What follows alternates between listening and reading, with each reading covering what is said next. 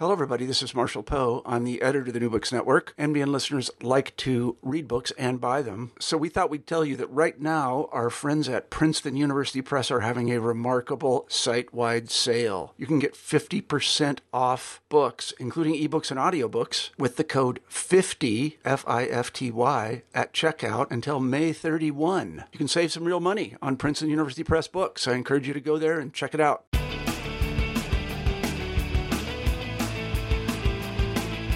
Hello, and welcome to New Books in Sports, a channel on the New Books Network. My name is Keith Rathbone. I'm coming to you live from Macquarie University in uh, not so sunny Sydney today.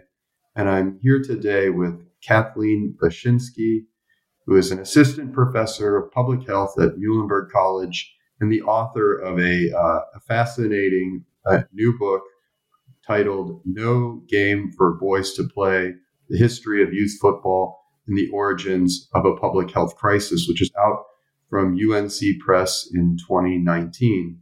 Thank you, Kathleen, for joining us. Thank you so much. It's a pleasure. I, I have to say, I really enjoyed this book. And um, as I understand, I'm not the only one who's enjoyed it. It's now, um, it did, did it, has it officially won its award? I don't know in COVID times if whether everything has been made official yet. Yeah, it actually did. Um, I was very honored to get an award from uh, the North American Society for Sport History.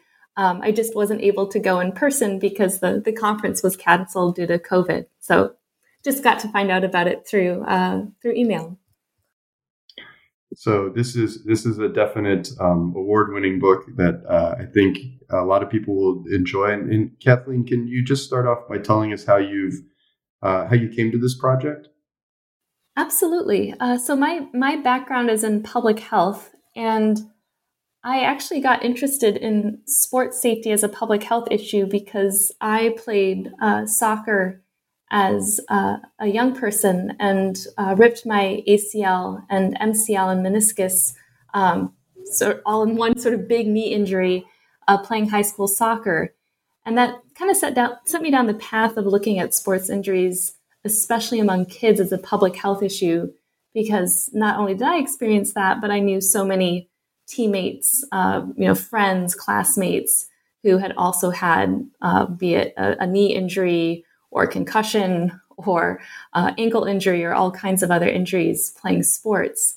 Uh, and so when I went on to do my PhD in public health, I really wanted to do my dissertation on something related to sports injuries. And I ended up sort of fixing on youth football because that's one of the most, you know, popular uh, sports in the United States. Over a million boys play football every year. And it also has some of the biggest health risks from the repeated collisions. And I wanted to sort of understand well, how did we get to this place where we're at now? Um, being particularly concerned about concussions as well as other injuries how did this really quite risky sport become so popular for young boys, despite the risks, or maybe because of them? And then how did it end up becoming framed, especially in recent years, uh, as a public health issue? Yeah, I think um, you know I, I, interview a fair number of people uh, through this through this uh, podcast, but this is I think, the first book that I've read that tries to link um, historical studies, cultural studies, especially studies masculinity and histories of, of medicine in, in the particular way that you do. And, and it seemed at times that you not only have uh, the goal of an historian, which is to kind of like explain this phenomenon over time, but also a kind of medical goal too. It, can you explain a little bit about um, you know what your broader aims are with the book? Yeah, absolutely. Um, and I think you're spot on. I, I, do bring a little bit of the public health side. Um, before I went on to do my studies in the history and ethics of public health, I got a degree in epidemiology. So I had training in uh, studying sort of the, the data, the, the numbers of um, injuries in various sports.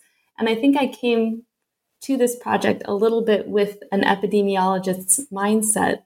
Uh, and I think I actually have, have come to come to think that epidemiology and history have quite a lot in common because they're both searching for causes.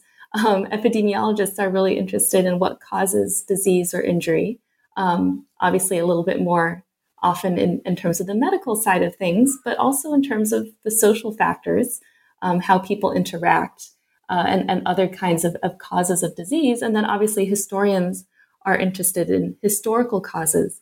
And I think I my hope was to sort of combine in an, in an interdisciplinary way these different ways of thinking about causes.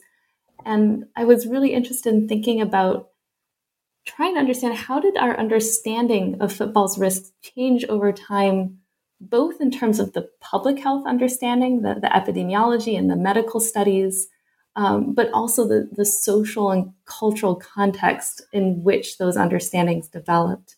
Um, and I think, in particular, concussion or brain injury is a really fascinating example of that question because, in a certain sense, we've known ever since football got its start in the 19th century that there were really significant brain injury risks. And we've we've had in the language since the, the early 20th century language about punch drunk boxers, for example, um, cartoons with people getting hit over the head and seeing stars. The, the sort of cultural and lay knowledge of brain injury was there. But at the same time, it was in some sense not fully there for, for over a century um, because we're having, in some ways, a, a, a sort of rediscovery or discovery of brain injuries risks, a sort of quote unquote concussion crisis that's developed in the last 10 or 15 years. And that really fascinated and puzzled me. I guess I wanted to understand what changed. what what did we know and what did we not know and how did both of those things change? Yeah, as an historian, one of the things I loved about this book was that you explode this kind of teleological narrative of things just getting better um, all the time, or the game getting safer uh, all the time. Um, and, and you come at it from this epidemiological point of view, which of course I wouldn't have have um, access to myself. It, so I thought that was that was uh, really kind of fascinating.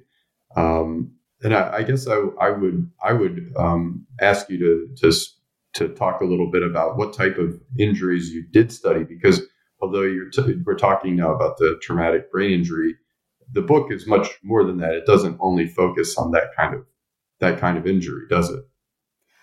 Absolutely. There's a, there's a wide range of injuries in football, and in particular, what really interested me was that um, at mid 20th century, when younger kids started playing football more, uh, younger kids meaning elementary and middle school aged, the big concern was really around bone and joint injuries. Um, so, like a broken arm, broken leg, uh, knee injury, injuries of that nature.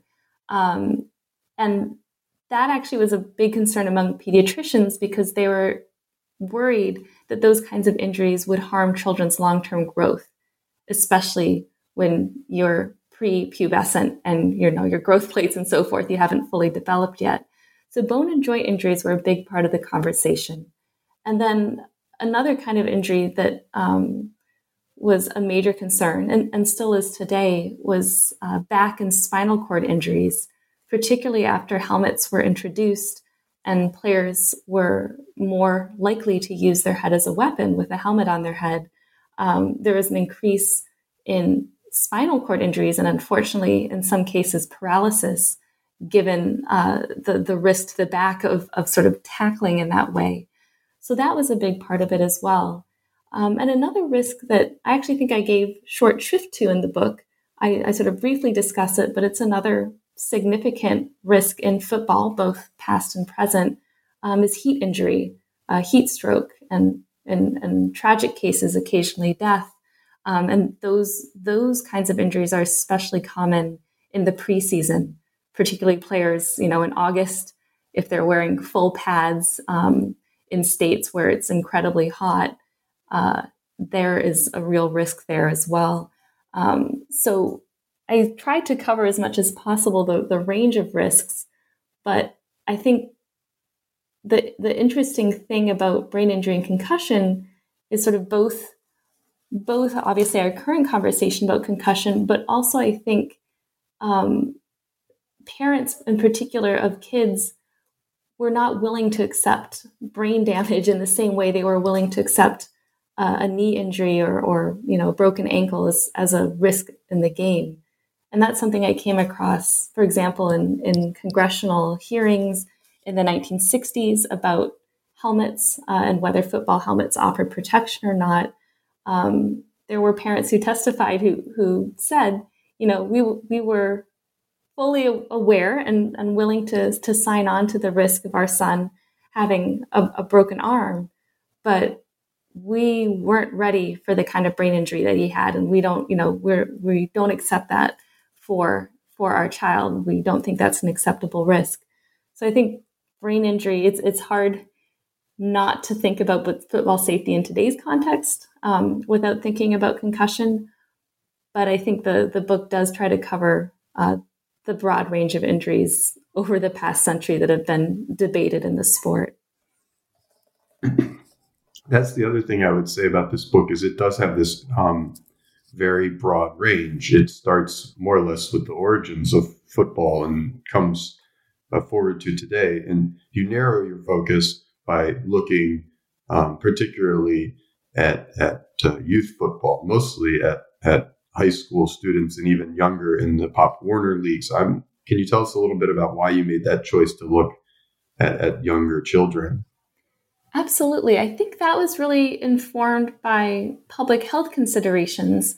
Um, most of the work that I had come across when I was was doing the research and, and preparing this this book, uh, a lot of the literature is on college and, and, NFL level football for very understandable reasons. The, the professional level of the sport garners enormous attention. Um, and then academics are mostly writing at colleges and have you know direct access, and in a way they maybe don't uh, to other levels of the sport. They have direct access to the college level teams. But I did did observe that I thought there was there was a gap, relatively little written on the history of the youth sport, and also as a public health person, uh, we are interested in population level health risks from a public health point of view. And the number, just the sheer number of kids who are playing football dwarfs college or professional level players. Um, something like 97% of football players in the United States are under age 18. And that's because only a very small percentage make it to the college level, let alone to the NFL. So if you're thinking about the public health implications of the risks of football. Um, from my perspective, the youth level is where it's at. You've got millions of kids who are exposed to those risks. The, the other factor I think that really motivated me to look at the youth level um, was a bit of the ethical one as well. Obviously, kids can't consent, they, they don't have full autonomy, they can't consent to the risks of either short or long term injury. Um, so it's really the adults who are making the decision about what risk is acceptable uh, for which kids at what age. Um, and I think that raises some really unique and interesting questions in a different way that the, than the risks of football at the college or professional level do. So that's how I came to focus on the youth level. And I ended up you know, I ended up thinking, I hope I haven't bitten off more, than I can chew because even the youth level, I thought I'll, I'll really narrow it down and only focus largely on 18 and under. But there's really interesting differences uh, in terms of high school versus elementary or middle school age kids. So even though I found myself focusing on youth, I found that I had a lot of territory to cover because um, football is played through schools, but it's also played through private leagues. There's different considerations for different age groups. So it's actually quite a complicated terrain. Uh, and there's, I think, a lot more work still to be done to, to fully understand this history. well, then let's we'll get into into it a little bit here. I guess um, in your book, you you have four kind of um, let's call them sections of the, of the book that I think are, I think is fair to say are centered around kind of four central questions the first is more his, historical. How does football rise and in what social and cultural context does it kind of emerge? The second section is about how we understand injury. This was actually, for me, very fascinating because I thought that would be obvious, but it was not obvious at all. Um, the responsibility for injuries is the third section, and then kind of who's impacted and the differential impacts of that. So I, am hoping we can work through them a little bit systematically. Um, so maybe starting with the first section on how football rises, uh, you you look at what I was pulling out uh, was kind of a, an original tension and built into the game uh, that it had to be both savage um, in some ways uh, because it needed also be a crucible for for for forming men. Uh, so I'm wondering if you can talk a little bit about how the game, even from its very beginning, had this kind of tension where it couldn't be too rough, but it needed to be rough at the same time. Yeah, absolutely. So the the first section uh, focuses on the late 19th century when football was emerging uh, at the college and high school level. So there really wasn't football yet, you know, for six year olds the way there is today, but uh, it got its start more uh, at the elite colleges and universities uh, in the United in the United States, which would be, for example, Harvard, Yale, Princeton, um, and then also began to sort of trickle down to prep schools. And from its inception, it was it was really promoted as a part of the, the character building or moral education of boys and young men, either in college or in high school, um, and part of training them to become future business leaders or perhaps military leaders. And the idea was, well, we kind of need to toughen them up somewhat. Uh, so we need a certain amount of brutality. Uh, and we're actually attracted by that because we think it'll teach certain values such as uh, quote unquote, you know, learning to, to get hurt um, or to sort of play through an injury, to be tough. Um, but at the same time, there's this idea that it teaches uh, discipline uh, and character and, and teamwork and these sort of quote unquote civilized values. And football seemed to, to really hit this sweet spot in that era of a sport that sort of answered all those calls. It was incredibly appealing um, in terms of the spectatorship, the the entertainment value, but college administrators um, and and ultimately high school administrators as well could also make the argument that this is of value to to boys' education. We can impart these these valued characteristics or traits that we think will teach them to be uh, future leaders. And one of the uh, aspects of this history that I found really fascinating. Um, and there's a wonderful book by Sally Jenkins that, that delves into this more deeply, is the story of the Carlisle Indians. Um, because there was a team at one of the uh, boarding schools for Native Americans. Uh, they were coached by Pop Warner, who was a white coach, and his name actually then became the name of Pop Warner Little League or Youth League football. Uh, and the idea was we're actually teaching Native Americans to be Americans, which is kind of mind blowing in, in many ways. Um, but the idea was we're going to teach these particular quote unquote civilized values to Native Americans through football. And it can be a way that Native Americans can demonstrate their equality to um, the, the white Anglo Saxon Protestants uh, who were largely at Harvard and Yale. So there was this really fascinating dynamic, I thought, of football being used to quote unquote civilize perceived savages on the one hand, in terms of training uh, young Native Americans to play the sport. And then on the other hand, it was used in a certain sense to quote unquote toughen up the white Anglo Saxon uh, Protestant young men at Harvard and Yale who are seen as needing um, exposure to this kind of uh, quote unquote rough and tumble to become the, the future business and military leaders of America. Uh, so I was just fascinated by these really complicated dynamics and how all of them ultimately, I think, had important public health implications because these arguments were used to, to justify or to rationalize the risks. Um, the health risks were worth it if they were seen as imparting these crucial core values. Yeah, I think that was one of the things um, that I had understood a little bit before, but not really well enough. And your book illuminated in in a very helpful way that actually football was less acceptable in some ways when it was first emerging than it is today. And there was an enormous push against allowing younger people to play play it because it was dangerous. Um, so I'm wondering if you can talk a little bit about okay, we we have the game now in our elite universities and maybe in some of our prep schools, but how does it start to spread across the country and and at what point in time do people decide, hey, you know what, six year olds playing tackle football is a good idea too? Right. The, the moment that seemed to be really important was after World War II. Um, the, the Great Depression era was still largely high school and college football.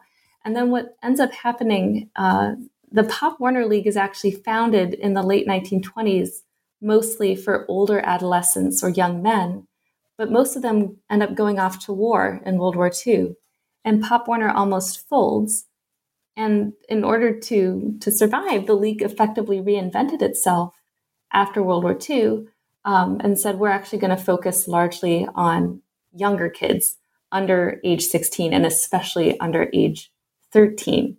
And that coincided with um, a number of trends in, in American history uh, increased suburbanization, suburbanization, increased prosperity, um, more organized activities for youth generally, both organized sports such as Little League and other sports, Little League Baseball, um, but also just more organized activities such as music lessons, theater, art, other kinds of programs for children. So football ends up really taking off for younger kids after World War II. And fascinatingly, there was enormous objection from both um, educational associations as well as from pediatricians, especially the American Academy of Pediatrics, because they're looking at this trend that's relatively new of six or eight or 10 year olds playing football and saying, we think this is really dangerous. We don't think this is appropriate um, for kids of this age we recommend it against it. There were several societies that, that offered formal recommendations against tackle football for kids under age 12. And my interpretation is that the, the result of that is that you don't end up having football offered through elementary or middle schools, but instead what happens is people just end up flocking to the private leagues, Pop Warner or YMCA um, or sort of Catholic boys, youth groups, uh, other kinds of private leagues that are offering football. So you have this explosion of, of football for young boys, but it's happening outside of schools. Um, and I think the, the dynamic of the Cold War uh, had a real influence in the conversation about whether football was appropriate for young boys or not. There's enormous anxieties, very gendered anxieties over wanting to be sure boys aren't sissies, aren't too effeminate, and are prepared to defend the United States um, should it be necessary if the Cold War were to turn into a hot war. And uh, youth football coaches made incredibly effective use of that rhetoric to say that you know football is a way we're going to toughen up young boys um, and get them ready to, to, to potentially fight in, in a war if necessary. Um, Vice President Nixon said that we are not a nation of softies. He was a former football player himself, and he spoke at youth football coaches' uh, conventions advocating for the sport. Um, and I also think the, the, the Cold War dynamic uh, ended up contributing to uh, these, these conversations where the pediatricians ended up getting largely ignored. Uh, their advice to, to hold off on football for kids younger than age 12 didn't really make much of an impact. Um, in fact, the, the sport expanded enormously. And one other dynamic I'll add that I think was important at this time is that sports medicine was emerging as a specialized field in medicine in a way that it hadn't existed before. So you increasingly have doctors who are specialized as team physicians or you know athletic trainers, people that are specialized to treat players on the sidelines. And they increasingly diverge from the perspective of the American Academy Academy of Pedi- Pediatrics. So while you have the pediatricians on one hand saying young kids shouldn't play football, on the other hand, you have sports medicine doctors saying it'll be okay as long as we're there on the sidelines to watch out for them. So we admit it's risky, but we can manage the risks, and we're professionals specialized in managing those risks. Um, so if you just get us involved, uh, we'll be able to make this reasonably safe for, for young boys. So I think those are some of the, the factors that ended up um, both cultural and and sort of medical trends in the medical field ended up making football for young boys um, seem like a, an appropriate and not just an appropriate but a, a wholesome and, and actively healthy and beneficial choice for parents who are looking for an activity to sign their son up for.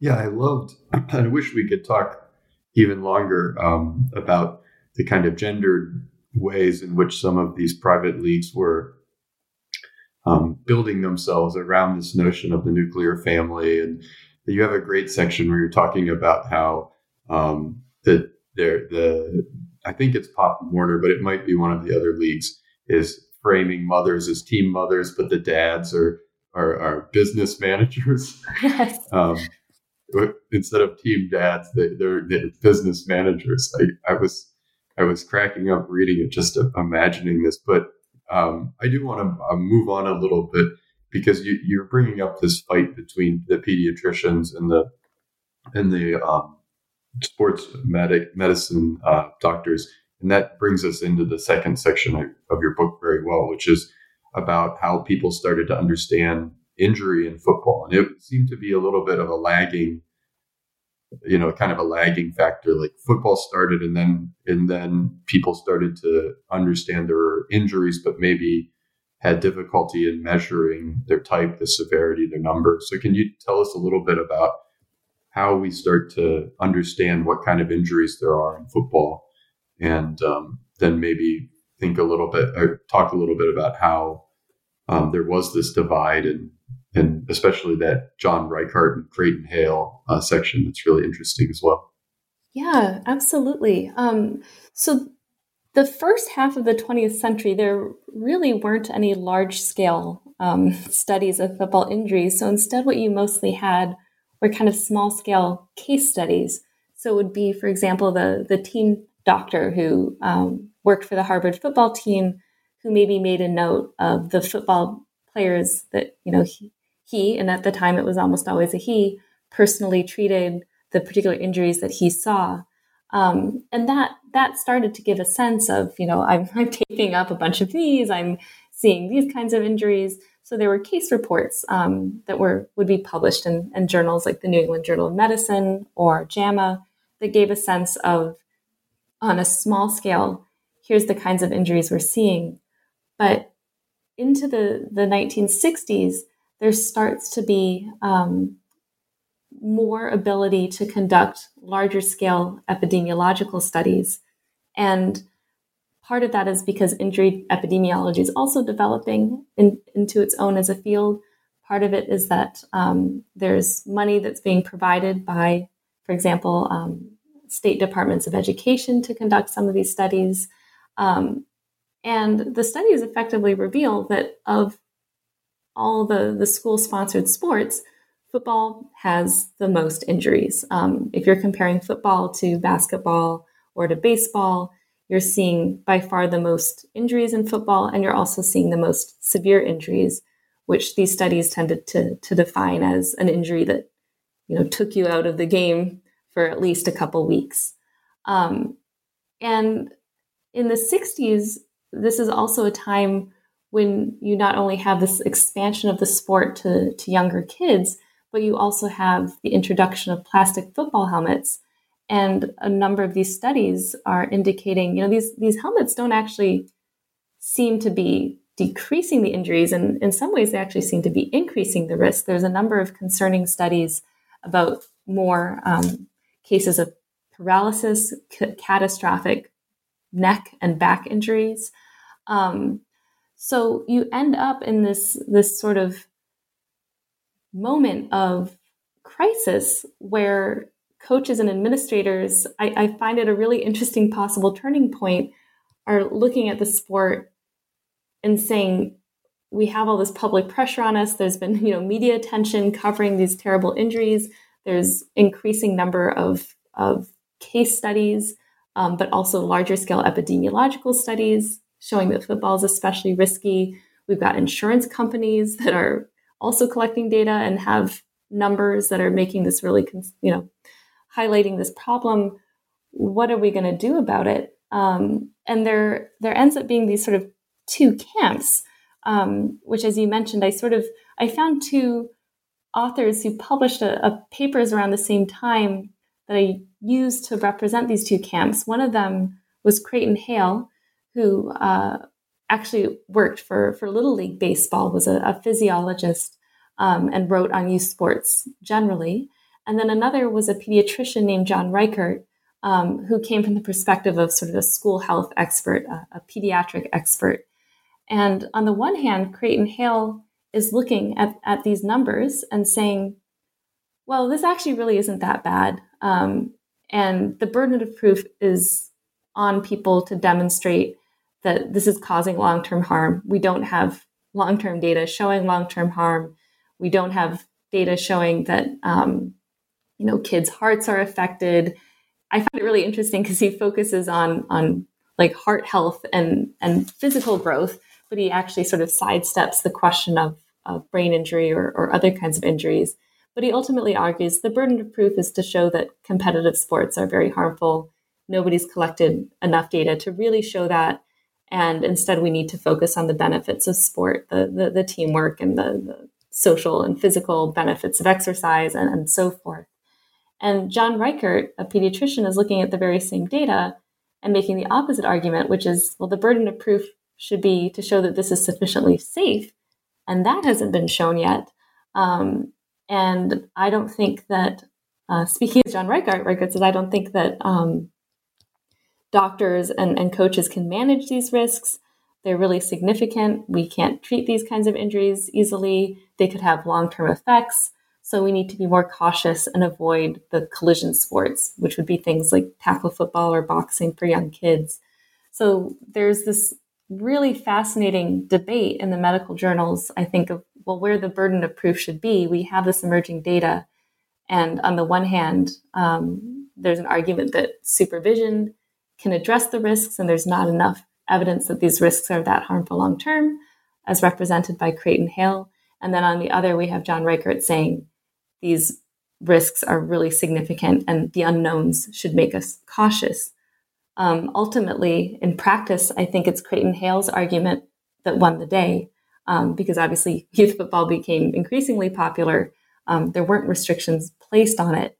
But I do think that the late 50s and early 1960s were a moment where it could have gone either way. It was really fascinating to see some of the discussion that was happening. Um, and I, I, had heard before because I had spoke, I've spoken with uh, another group of scholars who did research on CTE.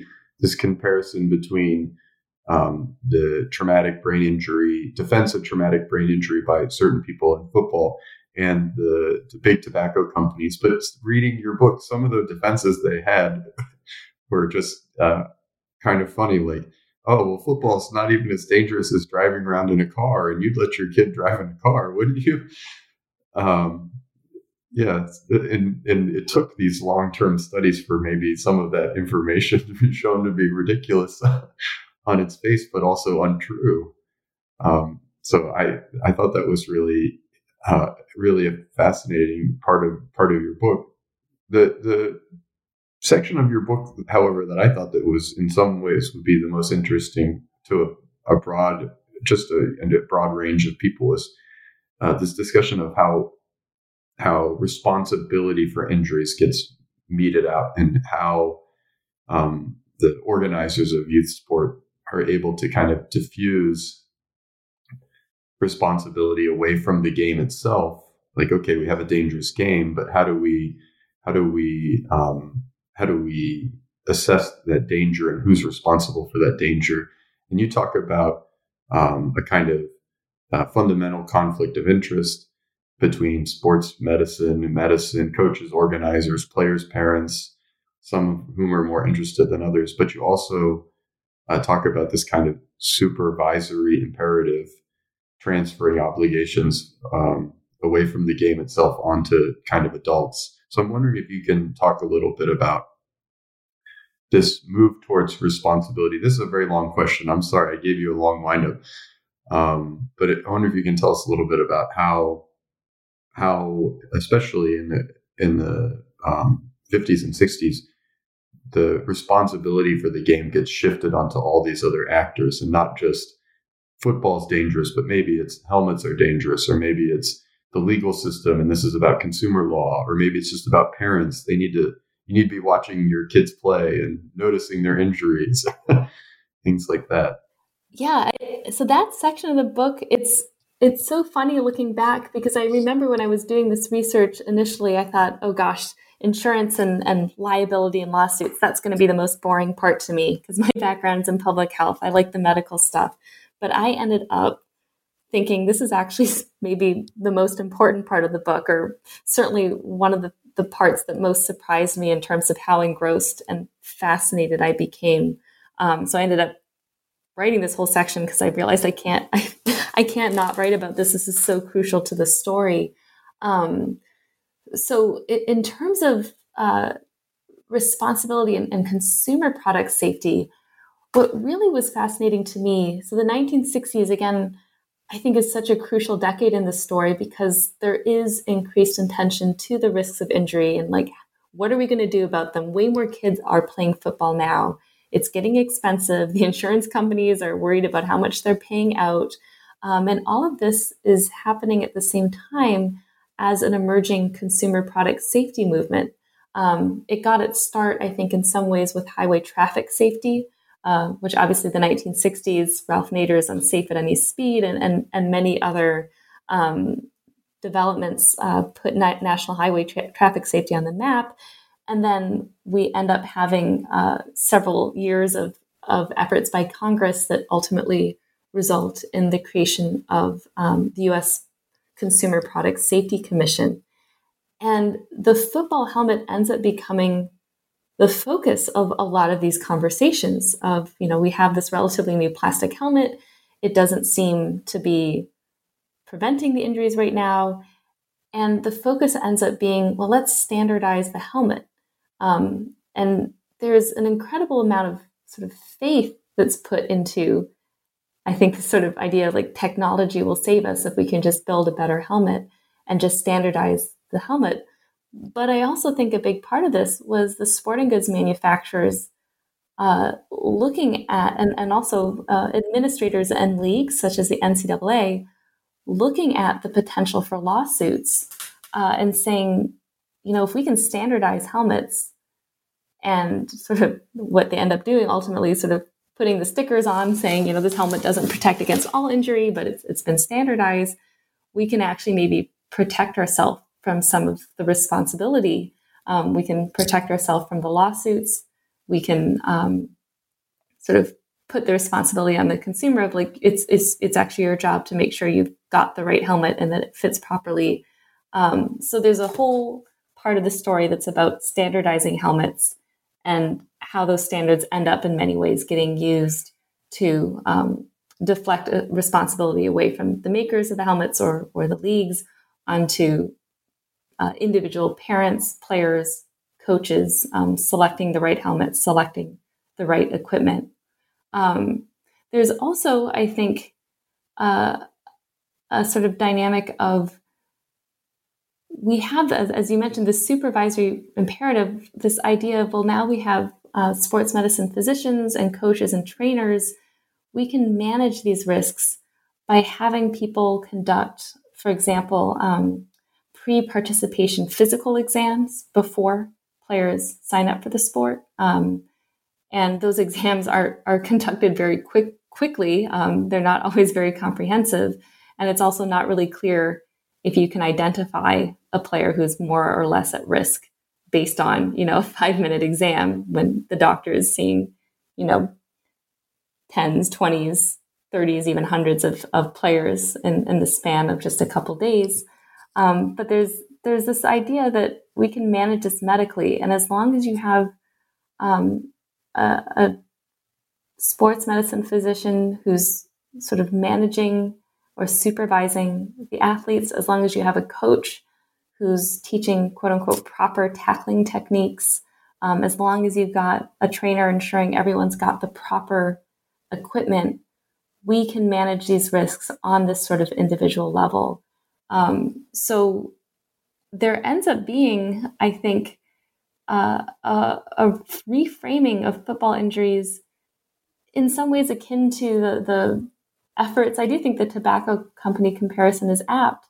Um, the efforts by uh, toba- tobacco manufacturers saying, "Well, it's up to you, the smoker, um, to either choose a light cigarette or you know it's, it's it's up to you. It's a personal choice."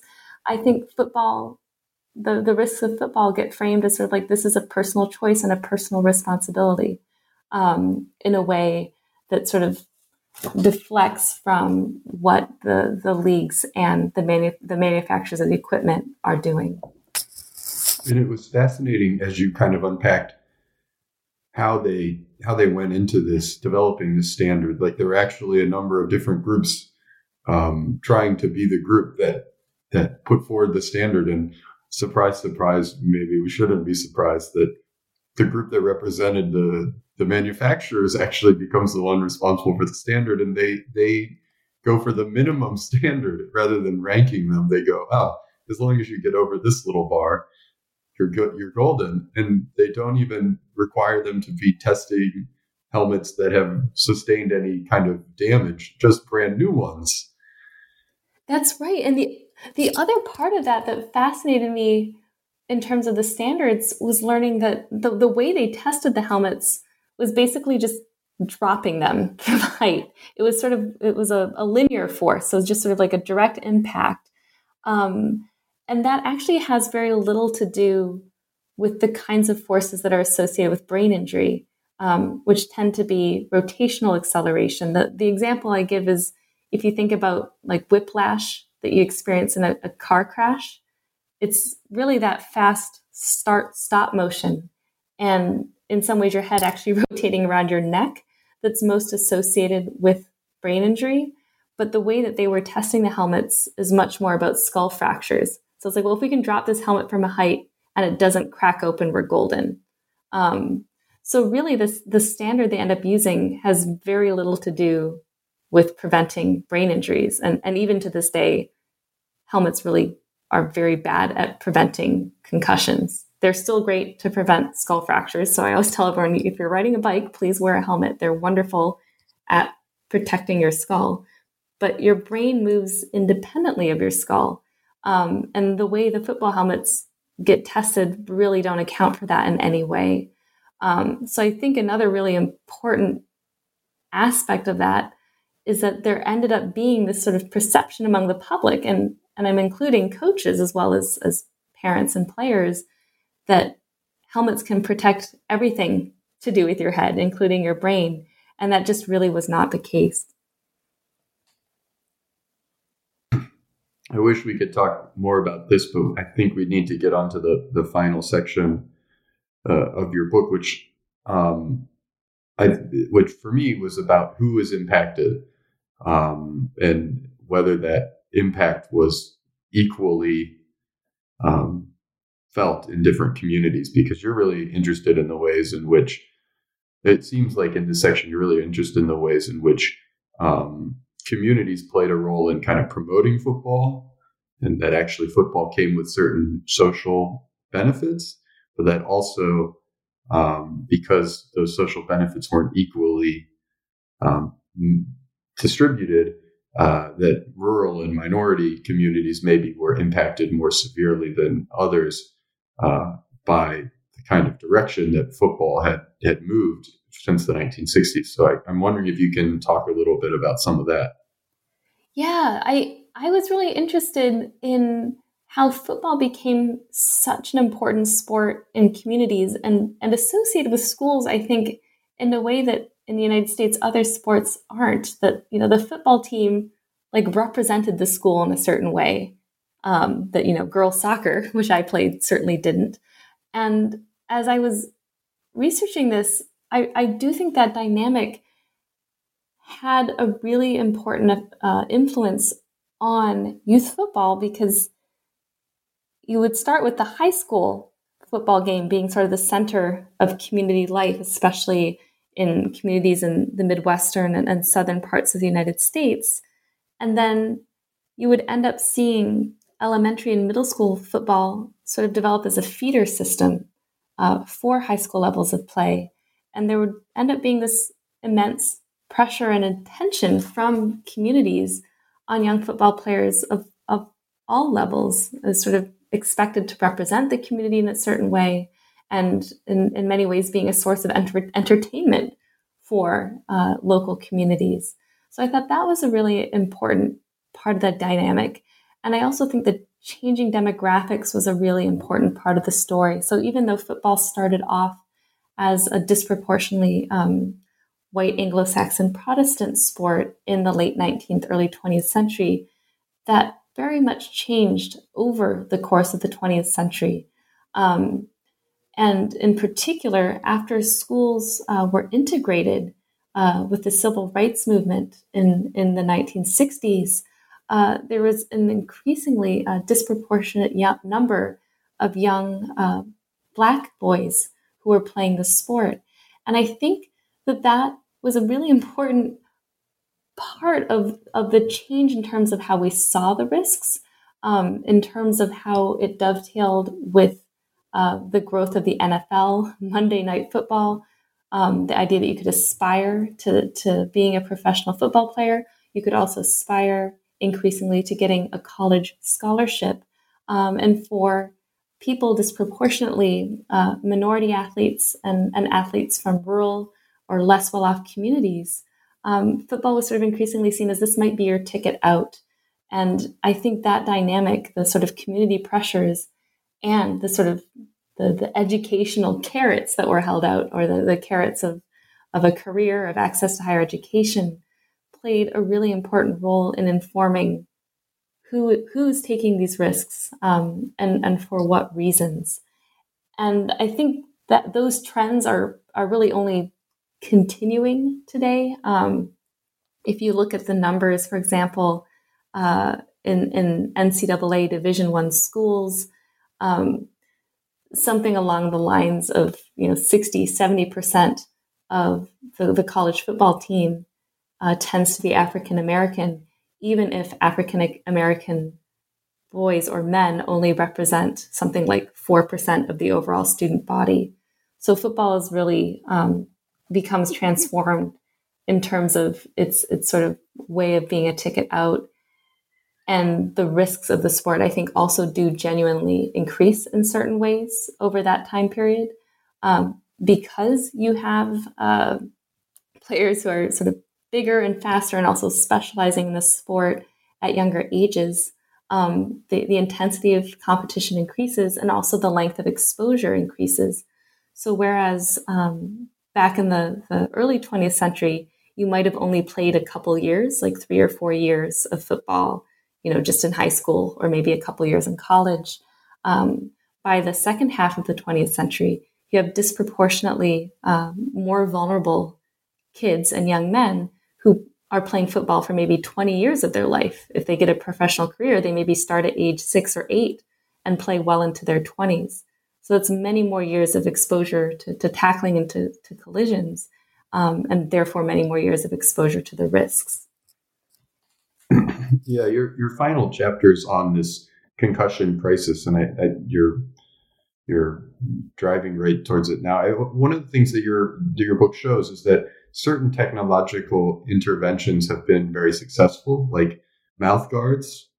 That was a great success. And probably a lot of people have teeth now that are their own that wouldn't have had them if we hadn't introduced mouth guards. But the introduction of certain helmets and the um, styles of play, and even getting rid of things like spearing, um, maybe haven't kept up with just the rising number of hits that people take every year. I think you showed something like the average player, even in high school, having something like 700 uh, minor traumatic brain injury type hits a year or something like that. Just an immense number of, of hits to the to the head. So I'm wondering if you can talk to us a little bit about the concussion crisis, and do you think that this is has the potential to change the story in a way that joint injuries didn't have? Yeah, I, I do think it has the potential to change the story. I think um, so. That, that chapter looks at the sort of the last couple decades or so, so end end of the 20th century and, and into the early 21st. And what I found really interesting was that after the immense pressure on the sport to, to reform itself in the 60s and, and early 70s, with the standardization of helmets, with trying to get rid of spearing, which was um, using your head as a weapon, a technique that was associated with a lot of these spinal cord injuries, there was a decline in some of the really catastrophic injuries that had garnered headlines, fewer cases of, of paralysis. Um, but instead, there started to be this increase of well, wait a second, we, we at least have way fewer kids dying or, or being, you know, permanently paralyzed. But now we're noticing, now that we've addressed those more in certain ways, um, immediately catastrophic injuries, we're now increasingly realizing that brain injuries, even if they they aren't immediately catastrophic, uh, are adding up over time and can have really devastating uh, long term effects.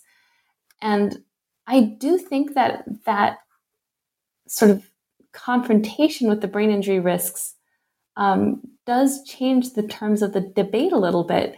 And it, it, goes back to, to even those parents in the 1960s who, you know, were testifying in front of Congress saying, you know, we, we weren't sort of aware, willing to accept the risk to the brain. I think there is a, a real meaningful categorical difference sort of culturally with how brain injuries are understood. They're, they're sort of they're part of your identity. And they're also uh, in tension with the the decades long arguments that football is good for your education. I mean football got profoundly tied to american educational institutions because the argument was that this is teaching good values educational values and, and has this educational worth. And the idea that um, it's potentially damaging your brain, potentially in a permanent way, um, I think challenges that idea uh, in a in a really important way. Um, the the part of the change, I think, in, in terms of the emergence of the concussion crisis, is genuine uh, increase in research.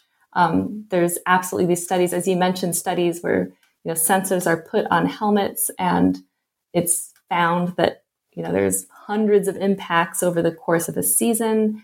There's increasing studies of of retired uh, players as well as autopsies performed on players who have died and donated their brains that show very concrete evidence of brain damage.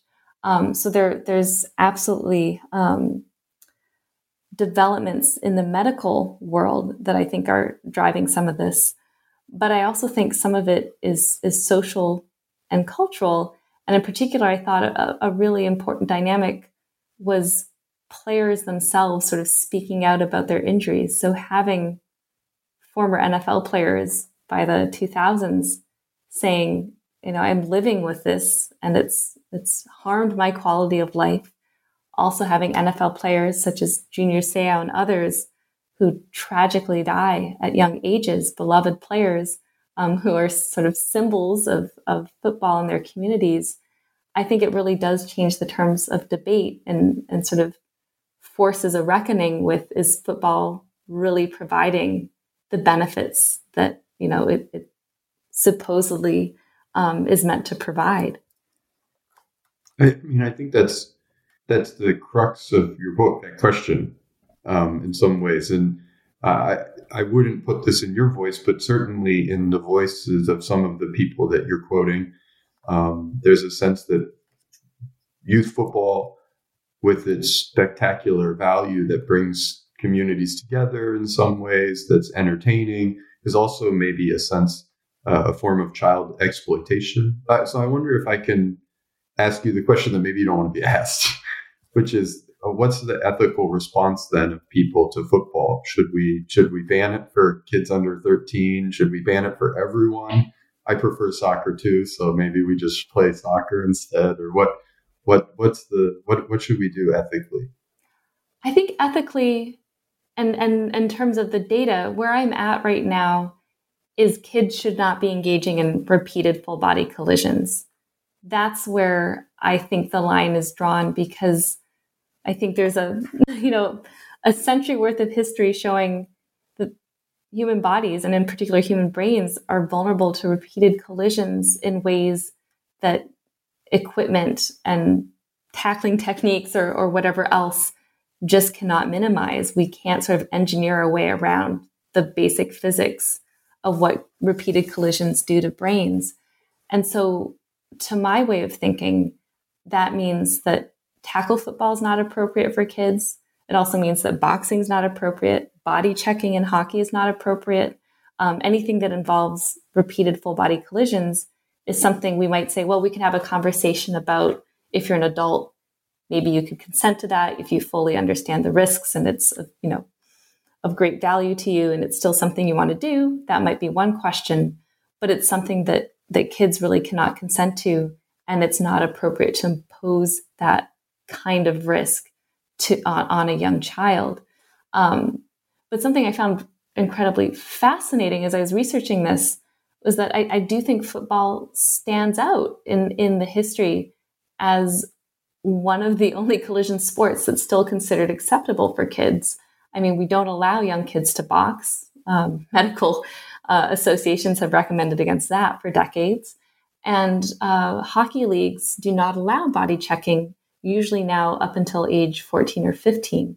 So I think tackle football really stands out as being one of the only sort of collision sports with, with that level of risk that's still allowed for young kids. And I think, I guess part, part of my process in writing this book was trying to figure out why. Um, because I don't think there's any medical reason to say that tackling is okay for kids and body checking isn't. Um, so, what's the historical and social and cultural reason that we made that determination as a society for so many decades. And does understanding that history help us think about what the future of the sport might be? well, our final question is always the same, and it is what can we look forward to um, seeing out in print next, or what's your what's your next project? Uh, well, my next project has uh, moved to the the other side of the gender equation in some ways. Um, the I think the next thing I'll be publishing uh, is actually on the topic of Larry Nassar um, and and abuse uh, in sports, obviously particularly affecting gymnastics, uh, women and girls in gymnastics, um, and the effect of the Me Too movement in sort of bringing some of that sort of mental health as well as physical health issue to light.